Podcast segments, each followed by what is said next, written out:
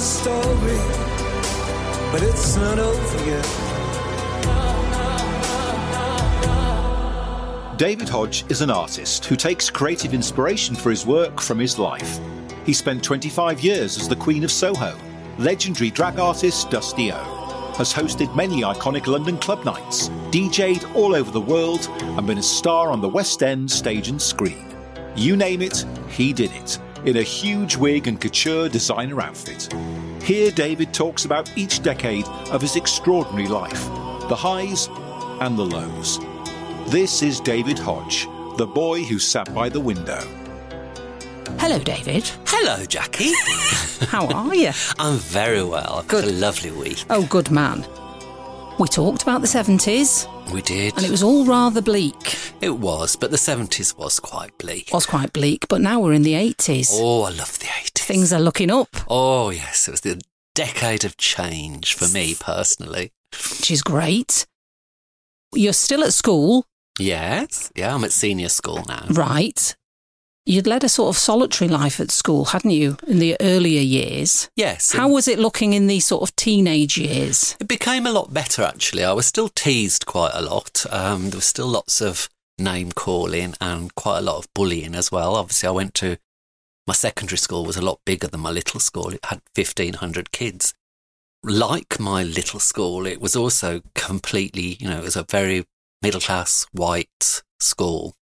However, I did make more friends. I wasn't isolated. I'd made a couple of friends who, you know, I started doing more social things, going to parties and things like that, which I'd never done really. I'd also discovered that through wit, through being funny, through being the clown, you can deflect a lot of attention, a lot of negative attention. And I think I'd started to, um, to realize that and to use it to my advantage.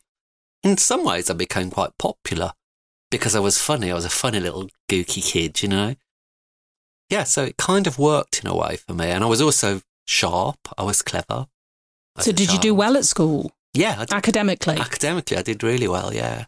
In those days, it was O levels and CSEs, and I walked away from, you know, when I was sixteen with eight O levels, five at grade A. Wow. So I did well. Mm. Yeah, I wasn't. I wasn't stupid. I wasn't a stupid kid. I was very booky as well. You know, I sort of I liked reading. I used to spend a lot of time avoiding doing games, mainly in the library. We had a very nice librarian called Mrs. Fox who would let me organise the books for her and all the new books, which meant that I could sit in her office while they were doing rugby or whatever, whatever I managed to sort of squeeze out of that week. Were you never sporty? no, God, I was always the last one. Typical, you know, every gay man, well, not every gay man, quite a few gay men will tell you they're always the last one to be picked because they, you know, don't, don't want to run around in the cold. I hated it, but I was quite clever in the fact that I didn't have to do it that much because in summer I would always forge notes from my mother saying that I'd got terrible hay fever. I hadn't. Um, and in winter it was asthma. so there was always something. And eventually they stopped asking me to go. By I don't remember going to games in fourth and fifth year when in a 14, 15. I don't. I just didn't go. I used to go to the library or I'd go to the hymn book cupboard. We had a hymn book cupboard. I'd go and sit in there and read. and what about the teachers? Nicer teachers, I hope. Um, yes, yes, there were there were teachers were on the whole better. There was one particularly horrible one who, um, when we were doing reproduction in biology, I remember him standing behind me, putting his hand on my head and saying, "And of course, there are some people who will never reproduce because they have an anomaly, a genetic anomaly." And everyone knew that he was talking about me. His, his name was Mr. Bullock and he was a pig. But uh, yeah, there were some really nice teachers as well. I had a couple of wonderful English teachers. I was always quite good at English as well. With the one particular teacher that I remember with great fondness was a lady called Mrs. Wall. And if you can remember the Carry On films, Hattie Jacques. Oh, yes. You know, well, Mrs. Wall looked like um, a glamorous version of Hattie Jacques, really. She was an enormous lady. Always wore a little wiggy thing with a big bow in her hair, big silk, silk scarf bow, loads of makeup, jewellery, hundreds of bangles. You could hear her clanging when she walked everywhere she went. She was very theatrical. And um, she was an English teacher and, and, she liked me for some reason. I did find out later on that she'd got a gay son herself. So I don't know if she sort of sheltered me a little bit because she knew what he'd probably gone through. And she would always give me dinner passes because um, that was a time when we all had to sit and wait in you know in the hall. We would, would all wait for our school dinner and we'd go in in sittings. And it, it was a time where if you were going to be bullied, that would be the time that you were bullied, you know, because there was only like one dinner lady to supervise 400 kids, you know. And Mrs. Wall would always give me a dinner pass, which meant that I could go in first and get and get my dinner, which was good. And I was good at her subject, and I, and she did drama as well. She really encouraged me in that, and I think she saw something that I was a, you know, even though the situation was as it was, I was quite an extrovert, really. Underneath it all, there was this little monster waiting to escape. And had you taken part in drama productions? Yes, she would always give me really the best parts, really. She, she was in control of all that. So, yeah, I, I always got what I wanted in that respect. It was great. She was a lovely lady. She used to bring a dog to work. Just it would be in the car, little Yorkshire Terrier, great big woman with a tiny Yorkshire Terrier. She'd leave it in the car, and then halfway through the lesson, she'd say, "Oh, David, go and take Pebbles for a wee." so I'd have to go and take Pebbles for a wee. Um, she trusted me to do that. One day, Pebbles made a bit of a dash for it, and that was a scary moment. But I got her back in the car. Um, and she was wonderful anyway, this lady, Mrs. Walls. And she um, had cast me in this revue thing that she'd put together, like a school revue. And I was singing and dancing and shaking it around like a good one. And she'd you know, she tutored me quite well. After the performance, which went, I think everyone thought it was okay, she introduced me to someone who she knew in the foyer of our school. David, um, you must come and speak to Elaine. And I thought, Elaine? Oh, where's the Sounds exotic. Elaine. Yes. Oh, I thought it was a woman. Elaine. Oh, but okay. Elaine, it was a, a man. Elaine turned out to be the uh, senior guy at the Aldridge Youth Theatre, which was a specific purpose built little theatre for children to learn theatrical arts in Aldridge. It's wonderful, it's still there. Amazing place. Elaine was about five foot three, thick foundation, loads of eyeliner, highlighted hell hair, which he always used to say, "Oh, my hair." Everyone says I look like Noel Edmonds. Probably looked more like Noele Gordon than Noel Edmonds, in all honesty. Um, and platform shit. Oh, he was he was a work of art. He was really funny. Um, totally over the top. Very very camp. Anyway, so I went and I met Alain, who I started to call Alan after a while, um, and he invited me to join the youth theatre. He said, "You were very good. Would you like to join the youth theatre? So I said, "I'd love to. I'd love to." So on the way home, I told my mum and dad, and my dad said, I remember my dad saying, if that puff touches you, make sure you tell me. anyway, um, so um, I joined the youth theatre, and that really was when things started to change for me, sort of emotionally. I felt much less isolated, became part of a group, started to work with a, an amazing group of kids who I'm still in touch with most of them now, you know there was no reason for me to hide my personality, to hide my exuberance or my flamboyance. It was encouraged. And, you know, I was put in charge of the makeup and that became my skill, which in later years was a big help to me, you know, because when I did start doing the drag and wearing makeup and everything bit later on in the 80s, I'd got a head start on everyone else. I knew how to do it properly. And that was mainly because of Alain showing me and yeah, I became part of a little group and we'd put on shows and it was wonderful. It used to take three evenings a week. I'd be there Saturday mornings.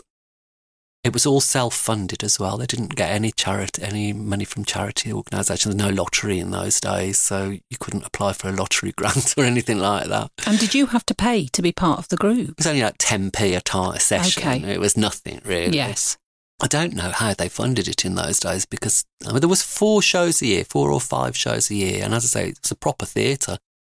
So uh, you know, 250 people could sit down in a steeped theatre seating. It was brilliant, brilliant facilities. so they must have made enough money to keep it toddling on anyway, which they do and did. Yeah, it was absolutely wonderful. And Elaine would take groups of us away for little summer holidays because I'd never really, other than once or twice, I'd never really been on holiday. Um, it just wasn't something our family did because of the constant situation with my dad never knowing what sort of state he was going to be in, basically, or whether he'd have a job or not, or whatever. So we didn't. We had a couple of family holidays, but not nothing major. So Elaine and myself and a group of five or six lads would all go down, and we stayed in Brighton. We did the three or four times. It was amazing in a tent, and um, that was when I first sort of really noticed out gay people doing their thing and no one really commenting in a negative way about it. And that was kind of um, fascinating for me at that point. I think I was about 13, 14, 13 probably. So obviously puberty had set in and you start having your, you know, emotions up and down and, you know, you, and I knew, you know, I kind of knew that I was gay, but I also knew that it was something that in certain circles I couldn't speak about. But what happened was I realised that there were circles where it was fine, you know. And I went after seeing Brighton, seeing guys holding hands, walking along. I thought, oh my god, I'd never seen anything like that. I'd only ever seen Larry Grayson. so, and yeah, it was. A, and these were just normal people. Just normal people doing their stuff, and no one laughed at them or no one said anything. Well, I didn't see them laugh at them or say anything. And I remember asking Alan if he was gay. I said, Alan, are you gay? And um, he, he basically, you know, he was quite professional. It wouldn't have been appropriate for him to say if he was or if he wasn't. But basically, said he was. and that was kind of a, a, a, wonderful moment. And he would always encourage me to be myself. And he would say, Oh, you must do exactly as you wish, David. You must express yourself in whatever way you wish. Um, if you want to do this, you do it. Who's to say you can't? And he was the first person that had ever said that to me. Who's to say I can't? Obviously, and the people who were to say I can't were usually my parents. And it did develop into sort of a bit of a stressful time it's difficult though for parents, isn't it? Though because uh, they were probably trying to protect you. Oh, of course they were. Of course they were. And, and, you usually do find you get encouragement from it is usually from other people. Yeah. You know, it might be an auntie or somebody yeah. else who sort of tries to encourage you, you know, in a particular direction. But your parents are there because they think, oh no, we're protecting. That's what we're doing. My parents were very much parents in the old fashioned way, and they still are. My mum's still alive, and that they weren't your friend; they were your parents. And there was parameters, there was rules, there was how you spoke to them, there was what they were permitted to do to you, which was pretty much anything. Um, and you stuck to it. You know, it wasn't like it is now. That that is the role of a parent, and they're not there to be your best friend. No. They are there, to, and there has to be a level of fear. I think that stays in your head.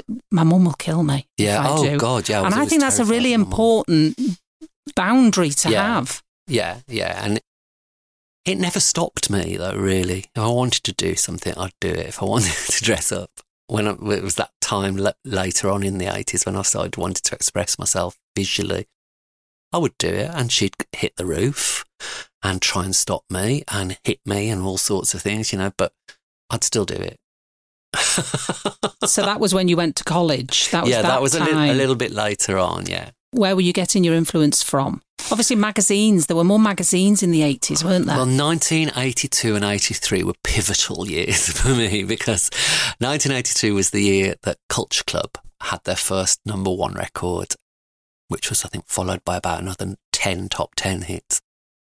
And so Boy George became the media darling. You know, he was everywhere. I would, I suppose, for 1982, 83, 84, he was probably the most famous pop star on the planet and he was everywhere. In those days, there was no internet, so we relied on magazines like Smash Hits and Number One magazine. All the teenagers would grab them, tape the top 40 on a Sunday night. Watch Top of the Pops. Watch Top of the Pops. Religiously. Religiously. And so, of course, this person appeared right at my formative years, really, who was this crazy fashion man, woman, talented singer, and never seen anyone like him.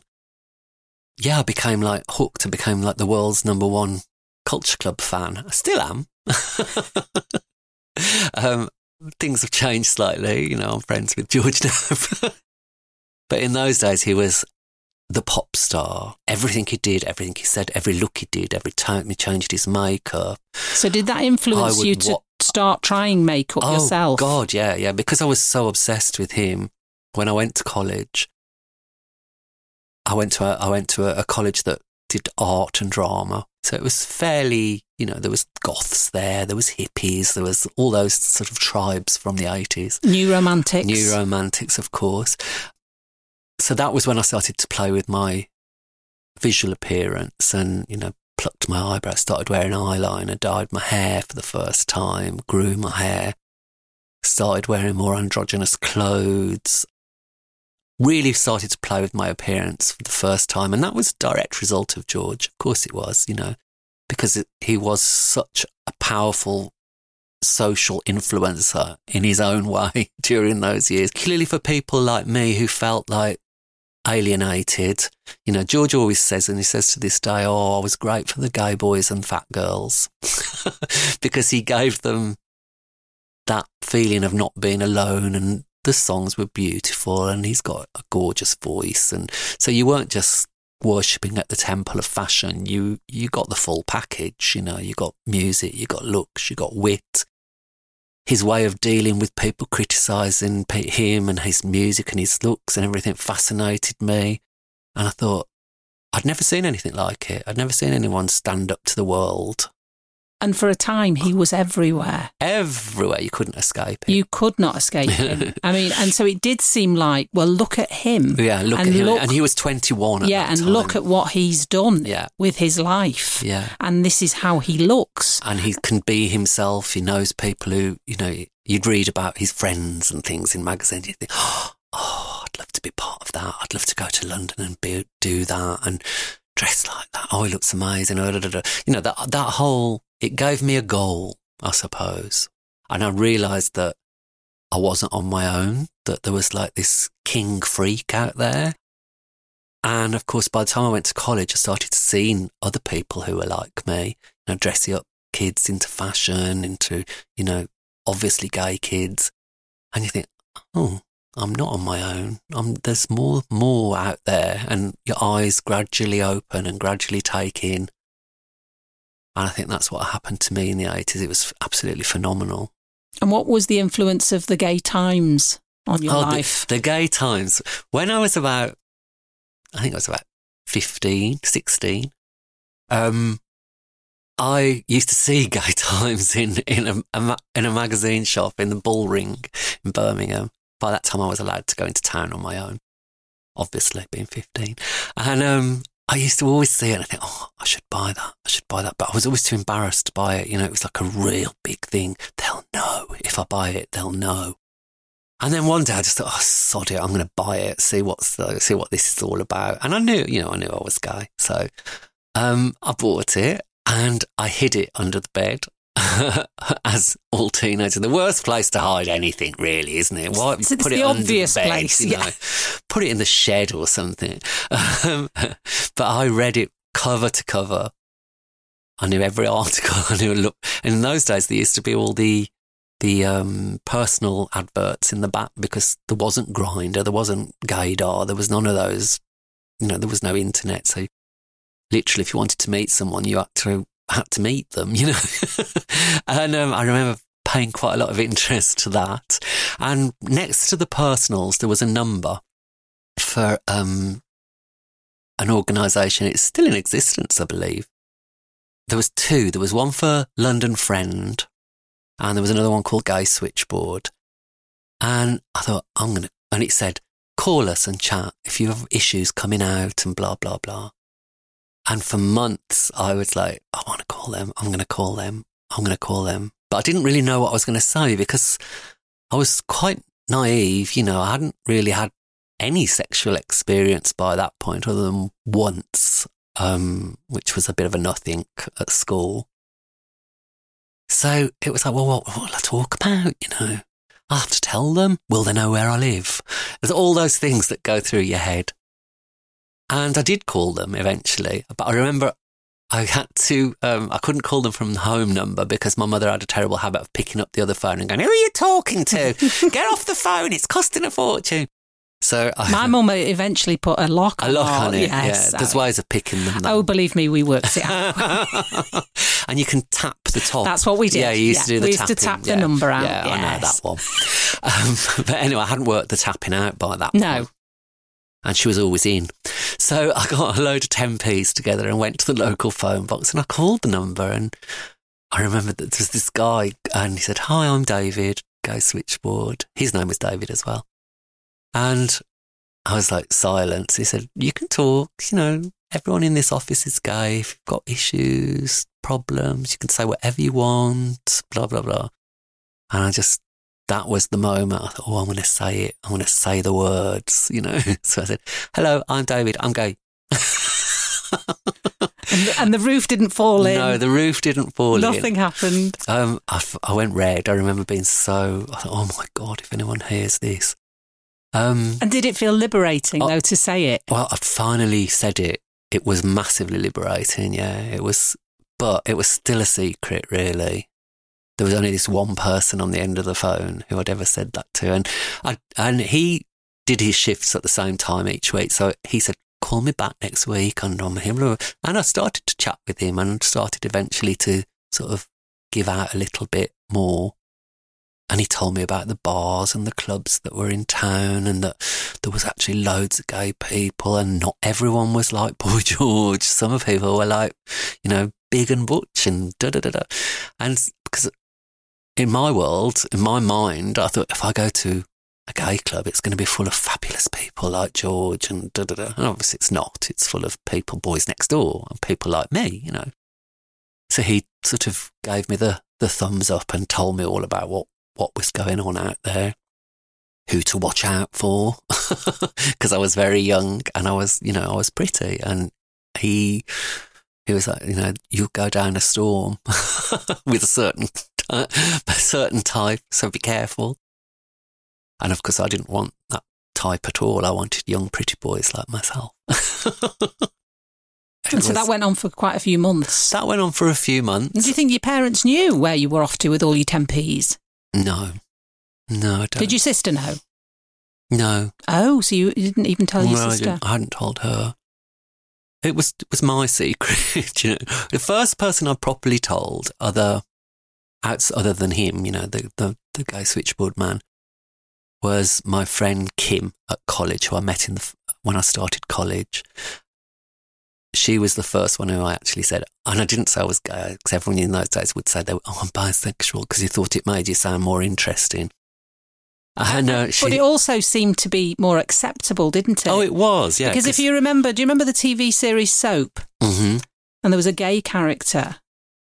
He had to say he was bisexual Mm. because there was such uproar. A lot of it. people did. A lot of people did. Even like, you know, your pop stars at the time, you, you Pete Burns, you Marilyn, you George, they all said they were bisexual. None of them were. No, it's funny, isn't it, that that was it was seen as okay. It was also seen as cool, wasn't it? Because David Bowie had initially said he was bisexual in the 70s and Elton had said he was bisexual. So it was kind of like coolish. So it was less of a shock Yes, and it was less of a definite, wasn't it? Yeah, there was yeah. always a chance. that you might get with the right woman. Correct. That, that suddenly it's okay because you know that idea yeah, yeah. that But inevitably, you don't. well, for No. me anyway. For No. other people, maybe they do, but not for me. So you said to Kim that you were bisexual. Uh, I don't actually remember her sitting sitting her down and saying it, but I must have said it at some point. But I don't remember the actual occasion because we had such a close friendship and still do that I didn't need to. No, she will have I- known. She will have known, and mm. and I think probably I'd just slipped something in like, "Oh, he's nice" or something. Yeah. you know, just teenage banter. But I never had to hide it anything. And then gradually, I sort of came out to the whole group of us. There was a little group of us, about six or seven of us, who became really tight friends in those two years. And it was fine. No one was horrible to me. They were all lovely. Obviously, they were similar age to me, so some, a bit naive, you know. Uh, what do you, what do they do? well, I didn't know. No, I don't know. But when you find out, will you tell me? Can I have a go? And so, had you started clubbing at that point, or going to pubs, Um, bars? Just uh, after the first year, I, I went to my first gay bar. Been to normal, you know, straight pubs and normal. I nearly said then. Ooh. I'd been to I'd been to straight pubs, obviously, and a couple of straight clubs and things, but I'd never been to a gay club. And I met this lad at college called Hayden, who was a bit like me, really, but quite flamboyant, liked liked culture club, and um, but he was at sort of his background was a lot more liberal than mine. So he, he'd never had the coming out issues with his parents or and all things like that. So it was everything was absolutely fine. He could do what he liked. So I used to go and stay with him at weekends. And we went to gay bars and clubs and alternative clubs full of goths and punks. And that was when I started to dress up more because Hayden could do what he liked and his mom didn't care it gave me the freedom of somewhere to go and start, you know, if I wanted to put makeup on, I could put makeup on. No one would say, oh, get that off like they would at home. But it did eventually, you know, after a few months, I started doing it more from home. And but how the- did how did that? Oh, terrible. Not with my dad, though. That's the weird thing. My dad never ever, he just used to look at me a bit funny and go, you know. And even when I, years and years later, when I was doing drag as a, as a living, you know, and sort of was on TV and things like that, my dad would find it really funny. And, oh, look at you, son. Ooh, like that. But my mother would be enraged by it, obviously. And why do you think she was so enraged, even when she saw you so- making a career out of it? Well, when I was making money from it, she'd stopped being enraged. Oh, okay. well, perhaps yes. When you were younger, she thought, "I don't know where he's heading, and Yes, he won't she- be able to make money out. She out." was scared Yes. for me, wasn't she? And Yes. It was absolutely out of her comfort zone. She'd never seen anyone like that. My mum was from a very poor working class background. She hadn't had a great education. She'd had to work really hard to put food on the table and to buy us nice things and like. So yes, she she in some senses our emotional um side, the emotional side of life was neglected, but we were always provided for, and I always knew I was loved. It was just her way of doing it, you know, and that's how she'd been brought up, and that's how she is to this day. And I totally respect that, and that is fine. That is how she is. And she's, I mean, she's cool with me now. She's great. My mum's a lovely person. But in those days, it was a matter of educating them as well. You know, I had to educate my mother. It took about 15 years before it got to a point where I could introduce her to a boyfriend or, you know, partner and where it was comfortable and she felt comfortable with it. And now she's absolutely fine. She loves my husband. You know, she's like, oh, where's Mark? I'm like, well, you know, it's just me. Oh, sorry to disappoint you. Devastating. Yeah. she, I think she prefers him. So you'd go out to clubs. You'd started wearing makeup, all those sorts of things, Mm-hmm. and what feeling feeling great? Had you? How were you earning money to be able to afford Well, clothing? I was still at college, and we used to get. I used to get given by my mother finally, begrudgingly, um, the family allowance. It was called then, and I think it was about like five pounds a week or something. It was like a government grant. Everyone got it, um, but I was allowed to have it, and I'd start. I, st- you know, it was what can you do with five pounds? Not a great deal, even then, you know. But I I was working for my dad at the weekends at his a garden centre he was managing. And I used to get a few pounds from that and all sorts to try and rake up enough money to put little outfits together and charity shops and get friends to make things. And my sister made me a couple of like tunic tops that I, in my mind were very new romantic. Looking back, they probably just looked like plastic bags, but who cares? Um, so yeah, it was all, it was thrift. It was a time of thrift. We had no money. I could go out to a nightclub and get the bus there, the bus back, go into the nightclub, have a one drink, and it would cost four pounds. Mm. You know, It was just about being out. Though, it was wasn't about it? being out. Yeah. And I wasn't care. I didn't bother me that I wasn't drinking. Didn't care. I was just with people who were like me, you know, especially with the alternative clubs. In Birmingham in the 80s, there was um, a massive alternative sort of revival sort of thing. It was sort of post Blitz and Taboo in London. Birmingham had the Zigzag, the Powerhouse, the Kipper Club, and there was a massive community of freaks, and we'd all, I made loads of friends, and you know, it was all boys in makeup and goths and punks and rockers and you name it. And there was no barriers. Everyone just kind of did what they wanted. Um, and accepted, accepted. each other. Yeah, you. I mean, the Powerhouse on a Wednesday, big nightclub, and it used to. They used to pack it out, full of. It would be a mixture of punks, rockers, Teds, um, So what was the music? trannies. What was the music like then? It was alternative. It was like rocky, punky. Um, and in those days, you know, you could say the word tranny and it wouldn't offend people. We'd call ourselves trannies. So I am allowed to say that word if anyone objects. Yeah. because I was one myself. Yes. And I'm what- reclaiming it. and what music did you like? What, I what- liked pop music. I was never fond of the music policy in those clubs. I always wanted them to play sort of Madonna or some little culture club. But obviously, it wasn't that sort of a, of a venue. Gradually, I started going to the more mainstream gay clubs by the time I was about 18, and the music was a bit more poppy in there. Towards the end of the eighties, it became very dancey. Oh, it was all Stock Aitken and Waterman, wasn't it? Yeah, it was then? huge. which was great because that introduced me to the amazing Pete, Pete Burns, who later became a good friend and lots of interesting anecdotes about Pete. Um, but in those days, it was it was so weird to think that the three main influences in my teen, mid-teens were George, Marilyn, and Pete. Pete I got to know quite well. George I became really good friends with. And Marilyn, you know, we have a sort of on off high relationship. And he appeared a couple of times in my, my clubs, clubs that I was running. So all the people who I idolised, I got to meet and got to know, you know.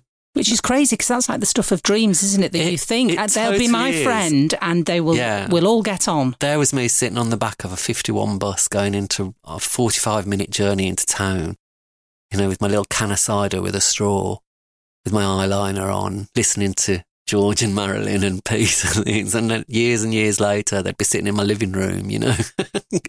but people always say, don't they? Um, don't ever get to know your idols because you'll be disappointed. And I'm very lucky to say that in a vast majority of the people who I who I became friends with and got to know, like the London Club legends and things, I was never disappointed. They weren't how I thought, but I wasn't disappointed. And you actually met George, didn't you, in the eighties? Oh yes, the first time I ever met George was at um, I think it was 1987, and it was at a big anti-apartheid gig on Clapham Common, and George was headlining it. So me and my friend Sue had got the. She was a big fan. We got the got all done up and got the coach from Birmingham to London because it was six pound, and that was all we could afford. And found our way over to Clapham didn't know anything about the tubes or anything. It was like, um, you know, oh my God, that London, is so big. and we were right at the front. We got right to the front. And there was um, a couple of other acts on. Well, there was loads of acts on.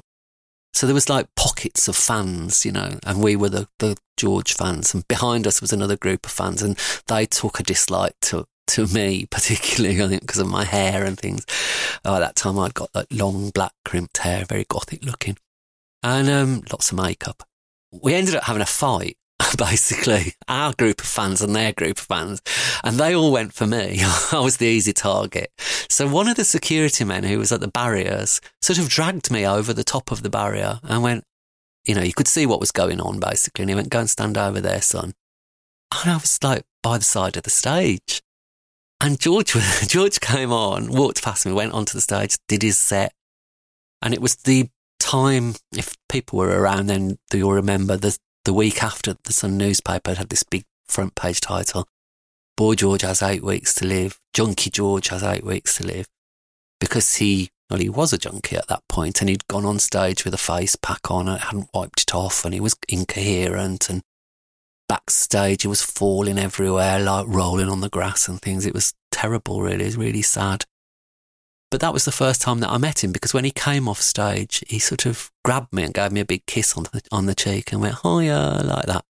And I was aware that it was being filmed, but I didn't know by who. And years and years and years later, MTV did um, a special on George when Culture Club had reformed, I think in 1990 or maybe 2000, I don't know. And they did this big thing on him and they found out, found all this footage out. And by then I was friends with George. So they'd asked me to do an interview about our friendship. I was, yeah, yeah, whatever. I was always very careful, even in those days, of what I said because it's personal and private and I don't want to, you know, ruin our friendship. So I was, George was in the room actually. and, um, and we did the interview. I was very careful, very good. And then they showed me all these clips and they was going, oh, and this was you, look, you and George, you've been friends since Da, da, da. And I was like, well, I didn't really know him then, you know, it was just luck and into. But when they actually aired the program, they said, George fell into the arms of friend and fellow gender bender, Dusty O. Well, I was like 17, you know, didn't know him. I just got lucky. But um, it was left on and we laugh about it now. But what did you think of him when you saw him like that? I thought he was drunk. I was very naive. I didn't really understand about drugs in those days. The only drug I'd ever come close to was um, smoking a joint, and I didn't like that because I didn't smoke. I just thought he was drunk. he wasn't. No, but were you disappointed? No. Oh, so you, you didn't No, mind? You I were was- just I was just, um, I don't know. I was just curious.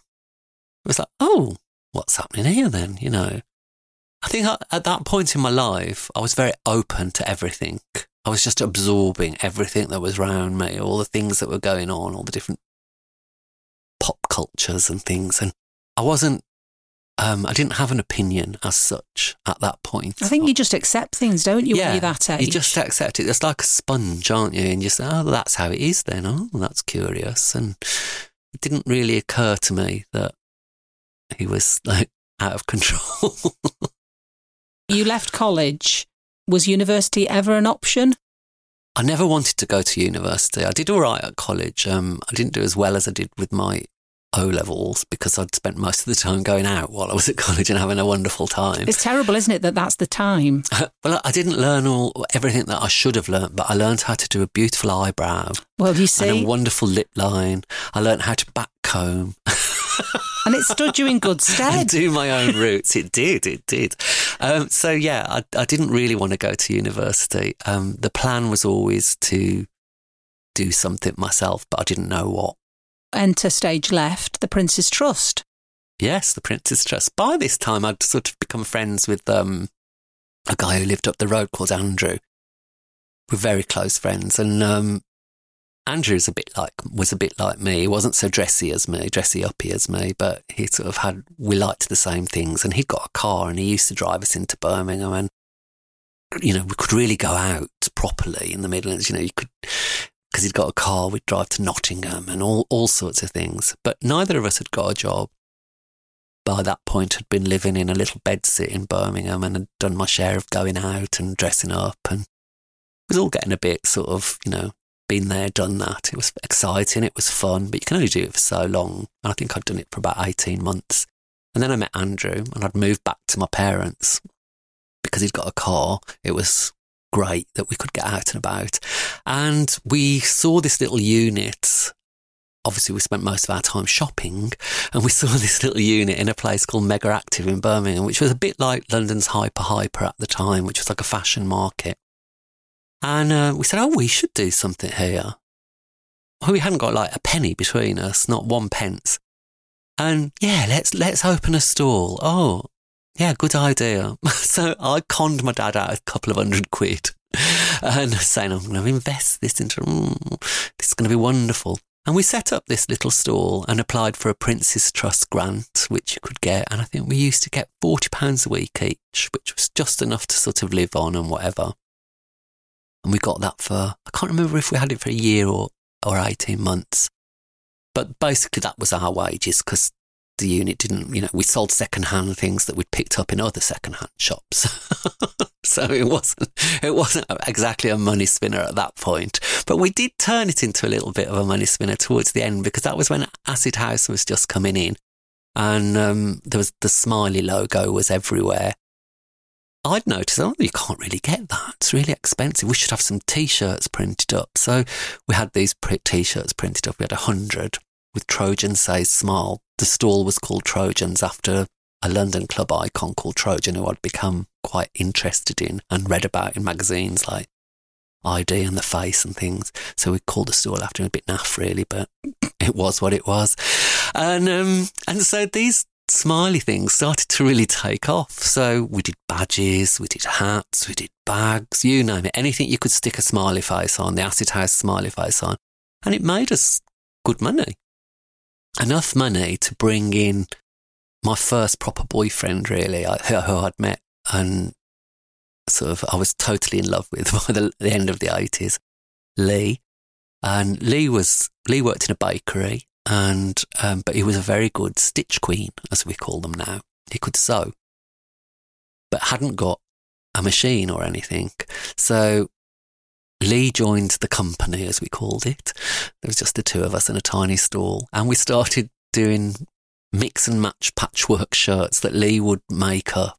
And we bought an industrial sewing machine, an industrial overlocker, and turned Lee's front room into basically um, our studio where we made things. And Lee and I would be making shirts and trousers and patchwork monstrosities for the stall, and Andrew would be watching the stall.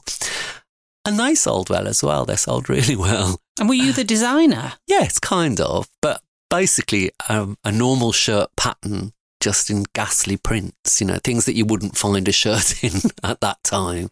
And we also developed a way of doing roughly sleeves and things like that. But it was, I suppose, in our own little way, it was creative and it was the start of a more creative life for me.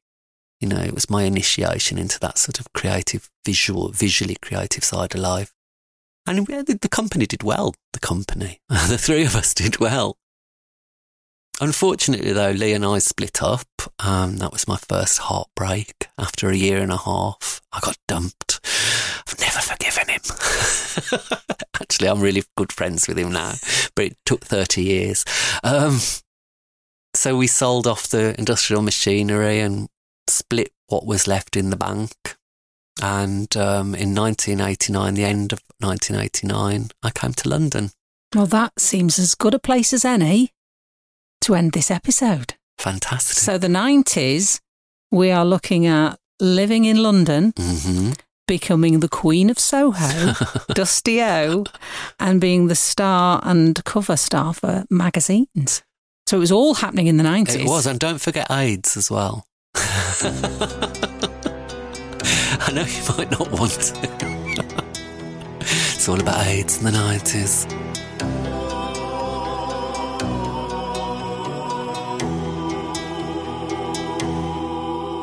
Right, George, I've created a soundtrack for the 80s. I've picked three songs. Which song would you like to hear on a desert island and why? Now, the three songs are all special to me. See, I'll see what you think about them. The first one, Calling Your Name, Marilyn. Mm-hmm. The second one, It's a Miracle, Culture Club.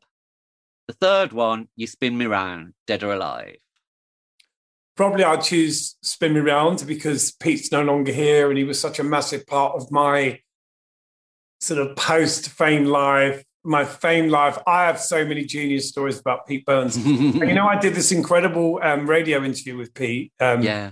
In, in, I think it might have been the 90s. I was doing this show on, uh, I think it was Radio London. I can't remember which one it was. That's terrible. But anyway, Pete came in to to be interviewed, and we had this most amazing conversation. And he actually said to me in that interview, just think we, you and I could have been friends all these years. And I think the, the thing is that um, in the end, I mean, if I had the wisdom I had now, I would have realized that we were sort of cut from the same cloth and there was really no need for us to be, you know, like at each other's throats the way we were. Yeah. But, um, you know, we were young and childish and, you know, we thought that stuff was important. And I think, you know, in the end, I got to really value what Pete was about. I really loved him in the end. And I was like, I remember once I was sitting outside Bar Italia and there was a commotion in sort of Compton Street. There was just like tons of people all sort of running. and Pete came all sort of walked basically in the middle of the road. Yeah, yeah. This kind of Vivienne Westwood. It was one of those sort of showstopper pieces that was like fabric, yeah, and a cape, and it was all sort of roofed. And he was walking boldly down Compton Street, causing such commotion. And I remember just thinking, "Wow."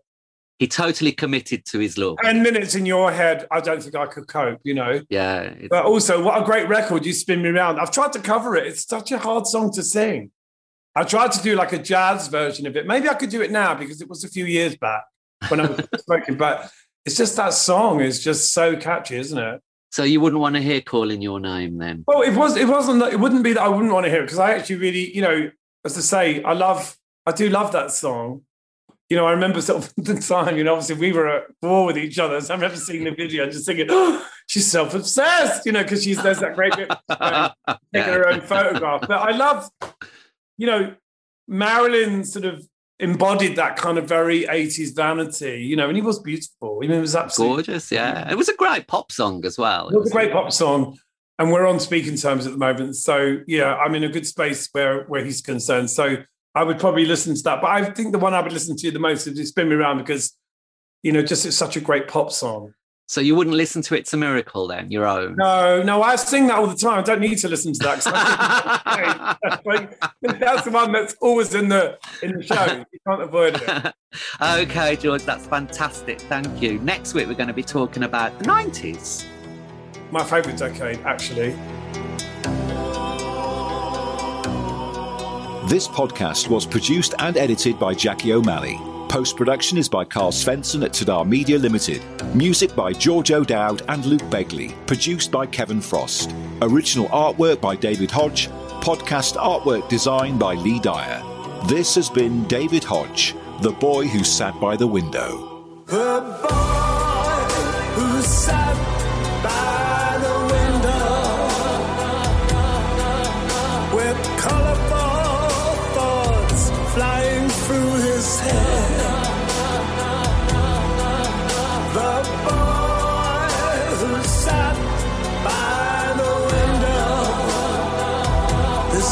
Sum of the story, but it's not over yet.